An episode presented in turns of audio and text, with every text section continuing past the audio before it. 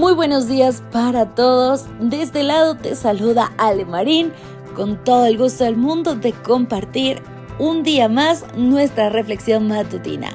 Hoy 4 de enero, una cáscara de banana es el título de nuestra reflexión.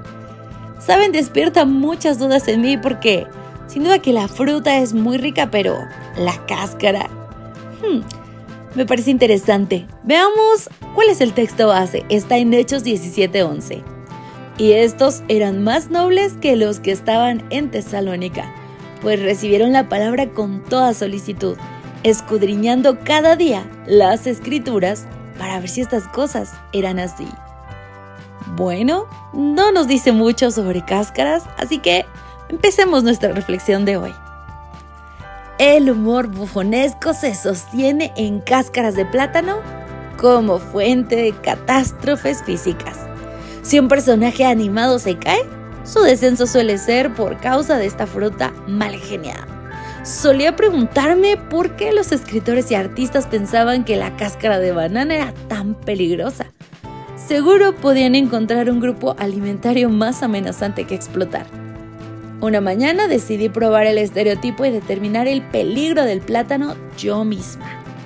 Mi alumna Micaela había traído una banana para el almuerzo y estuvo dispuesta a sacrificar la cáscara para mi experimento. Ambas salimos a la vereda frente al colegio y tiramos la cáscara de banana en el cemento.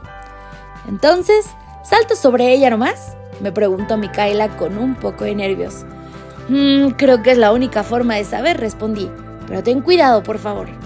Micaela saltó tímidamente sobre la cáscara de banana, sin efectos adversos, y empezó a dudar de que la cáscara de banana fuera una gran amenaza. Yo estaba de acuerdo, pero decidí probar la cáscara ahora aplastada. Desde ese salto me convertí en un firme creyente del riesgo de la cáscara de banana.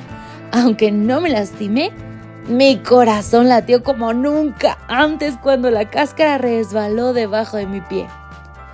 Ahora sé que el estereotipo de las caricaturas es cierto. Los cristianos deberíamos probar las doctrinas con mayor profundidad.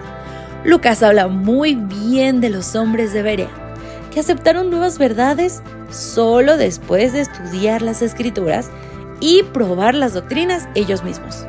En lugar de depender de su disposición de escuchar los mensajes de gracia de Pablo, sopesaron cuidadosamente cada detalle con la escritura y oración.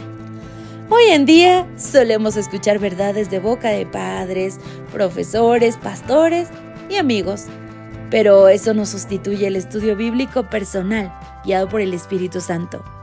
Pablo dice, toda la escritura es inspirada por Dios y útil para enseñar, para redarguir, para corregir, para instruir en justicia, a fin de que el hombre de Dios sea perfecto enteramente preparado para toda buena obra. Segunda de Timoteo 3, 16, 17. Sabes, siempre podemos depender de la Biblia. Esa verdad no falla. Así, querido amigo, finaliza esta reflexión. No, no te invito a que hagas el experimento de la cáscara, pero sí el de la Biblia. No te lo pierdas. Es único y cambiará tu vida. Bendiciones Maranata. Gracias por acompañarnos. Te recordamos que nos encontramos en redes sociales. Estamos en X, Instagram y Facebook como Ministerio Evangelike. También puedes visitar nuestro sitio web www.evangelike.com. Te esperamos mañana.